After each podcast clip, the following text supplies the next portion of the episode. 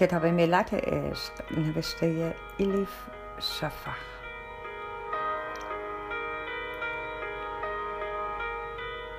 ترجمه ارسلان فسیحی.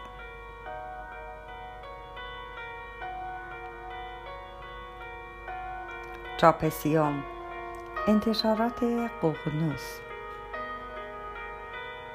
خانش توسط هوریه کوکلانی.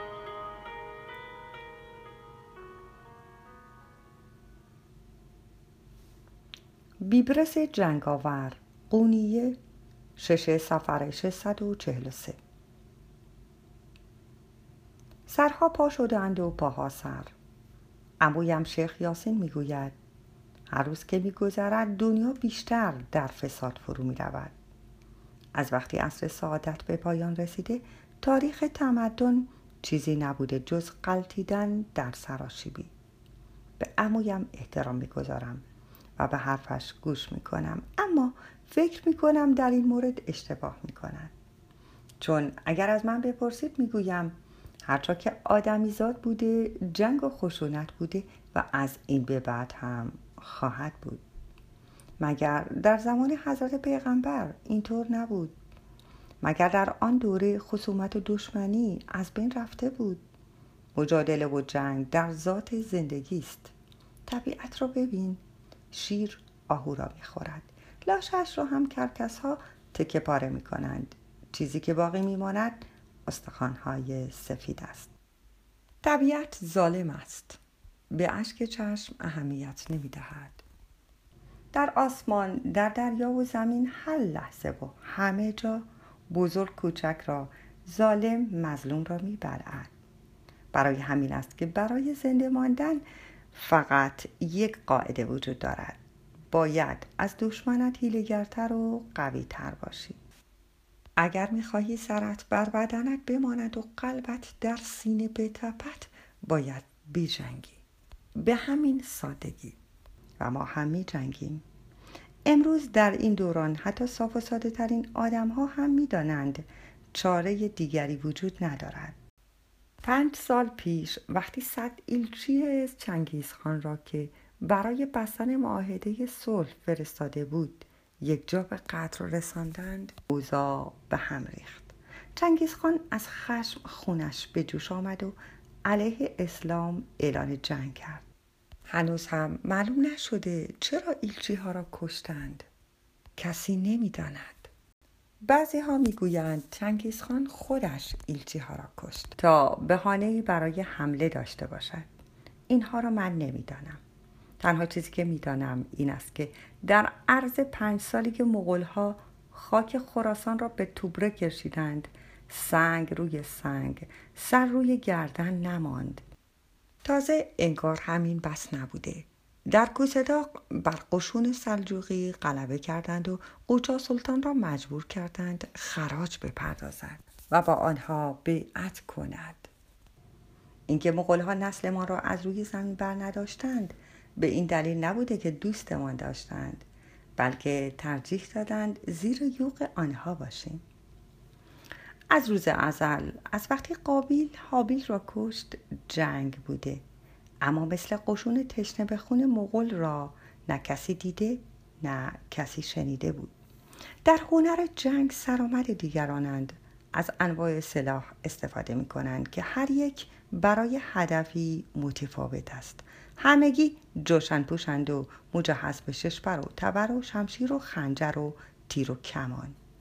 تیرهایشان از زره میگذرد و سختترین استخوانهای بدن را هم میشکند. حتی تیرهایی ساختند که سفیرکشان از فوجی به فوج دیگر خبر می‌برد. در جنگ چنان مهارتی یافتند که کسی را توان مقابله با آنها نیست. شهرهای قدیمی مثل بخارا به ویرانه بدل شدند. تازه مشکلمان فقط مغول ها نیست صلیبی ها از یک طرف بیزانس هم از طرف دیگر. خود حکومت های مسلمان هم با یکدیگر رقابت می کنند در وضعیتی که دشمنان. از هر طرف محاصره ما کردند دم زدن از صلح و آرامش به چه کارمان می آید؟ برای همین است که آدم های مثل مولانا اعصابم را به هم می ریزند برایم مهم نیست که همه دوستش دارند و احترامش را نگه میدارند. به نظر من که آدم ترسویی است. قبلا ممکن بود عالم خوبی باشد اما این روزها دنبال روی شمس کافر شده. حالا که دشمنان اسلام بیخ گلوی ما را گرفتند مولوی به جوانها چه نصیحتی می کند انفعال حراس. می‌گوید هر جا دردی دوا آنجا رود. هر کجا فقری نوا آنجا رود. هر کجا مشکل جواب آنجا رود. هر کجا کشتی است آب آنجا رود. اگر اینطور باشد پس چطور می توانیم مقاومت کنیم؟ چطور می توانیم سر پا بمانیم؟ جواب مولانا آماده است. با صبر. پس گردنمان را بزنند و نانمان را از دستمان بگیرند. همین را می‌خواهی مولانا؟ مولانا رسما توصیه به تسلیم می کند می‌خواهد مسلمانان را به گله گوسفندان عاجز و مطیع تبدیل کند. می‌گوید هر طایفه قسمتی و موسمی دارد. یعنی چه؟ یعنی باید منتظر بنشینیم تا عجلمان سر برسد؟ به جز عشق کلمه های دیگری هم دوست دارد. صبر سازش آرامش مدارا توکل همش حرف مفت است. اگر دست او باشد همه باید در خانه هایمان بنشینیم و منتظر بمانیم دشمن از راه برسد و سرمان را ببرد. مطمئنم که آن موقع از سوراخش بیرون می آید به ویرانه ها نگاه می کند و می گوید چه کاری از دستمان برمی آید قسمت این بوده. برای این هم باید شکر کنیم. شایعه به گوشم خورده. می‌گویند چند روز پیش حرفای عجیب و غریبی زده. گفته مسجدها و مدرسه ها باید خراب شوند. این هم شد حرف. مولوی هنوز کودک بود که همراه خانوادش از بلخ فرار کردند و به آناتولی پناه آوردند. سلطان سلجوقی ثروتمندان قدرتمند آن دوره را آشکارا دعوت کرده بود. پدر مولوی هم یکی از آنها بوده. با شکم سیر و جیب پر از خارزار بلخ بیرون آمدند و به باغهای لطیف قونیه وارد شدند. مردی با چنین پیشینه خیلی راحت می‌تواند بگوید همه چیز را به فال نیک بگیر همین دیروز بود که شنیدم شمس تبریزی در بازار برای جماعت حکایتی تعریف می‌کرده گفته حضرت علی داماد و خلف پیغمبر روزی در میدان جنگ با کافری می جنگیده. حضرت علی آن مرد کافر را بر زمین می زند بر سینهش می نشیند و درست همان لحظه که می‌خواسته زلفقار را در قلبش فرو کند مرد کافر سرش را بلند می کند و با نفرت به صورتش آب دهان می اندازد. حضرت علی فورا شمشیر را رها می کند. نفس عمیقی می کشد و بلند می شود و می رود. مرد کافر حیرت می کند. از پی علی می دود و می پرسد. لحظه بیست. چرا رهایم کردی و نکشتی؟ حضرت علی می گوید چون بر تو خشم آوردم.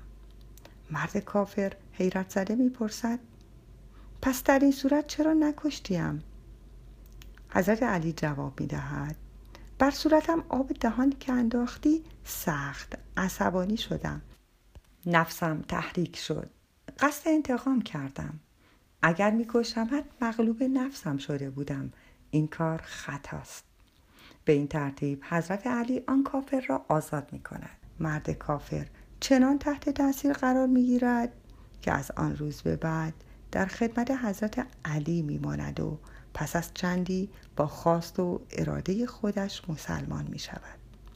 شمس تبریزی دوست دارد همچنین داستانهایی تعریف کند. اما زیر این ملغمه حرف و سخن چه چیزی تلقین می کند؟ بگذارید کافرها و منکرها و منافقها سوار کلهتان شوند و بر صورتتان تف بیاندازند. اما شما زیر سیبیلی رد کنید. مبادا چیزی بگویید. نخیر همچین چیزی نمی شود. از مادر زایده نشده کسی که بتواند به صورت من توف کند. چه کافر باشد چه هر کس دیگری.